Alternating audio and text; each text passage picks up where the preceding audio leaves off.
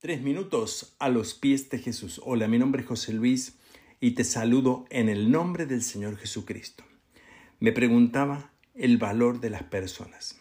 En realidad estamos acostumbrados hoy a valorar las personas por varias razones, entre ellas su apariencia, su origen, su cultura, su color, su figura y cuantas otras cosas. Pensamos que las personas son importantes por lo que tienen, y en realidad, aunque esto pueda tener un poquito de sentido, nosotros, y yo he llegado a la conclusión concreta de que Dios valora a las personas a todas por igual. Y también Dios demanda esto de nosotros. Las personas no valemos más ni por lo que tenemos, ni siquiera por aquello que poseemos, que pueda ser algo que llame la atención. Las personas y la vida humana tienen un solo valor, y Dios lo valora de esta manera. Este texto que voy a leerles ahora, que está en Romanos 5.8, dice, Mas Dios muestra su amor para con nosotros, en que siendo aún pecadores, Cristo murió por nosotros. Sí, exactamente.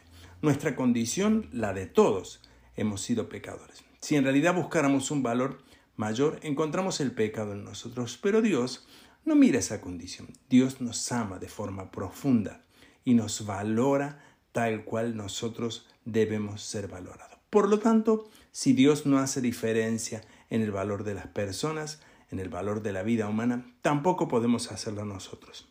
Pero vale destacar un punto que es especial y quiero construir en este devocional pequeño algo muy importante.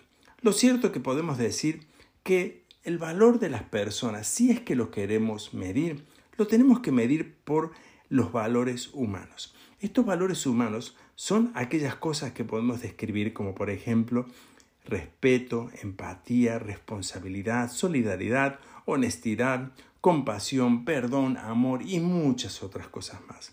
Estos valores en realidad no es que nos valúen como mejores, estos valores en realidad nos enriquecen.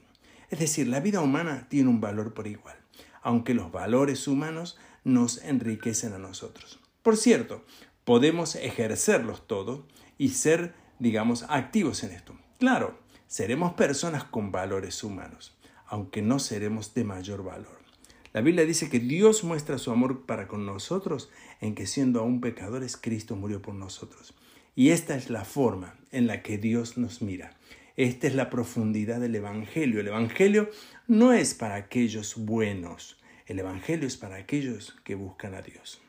Por supuesto, en este tema hay tanto para decir, tanto para expresar, que me parece que tres minutos es muy poco tiempo.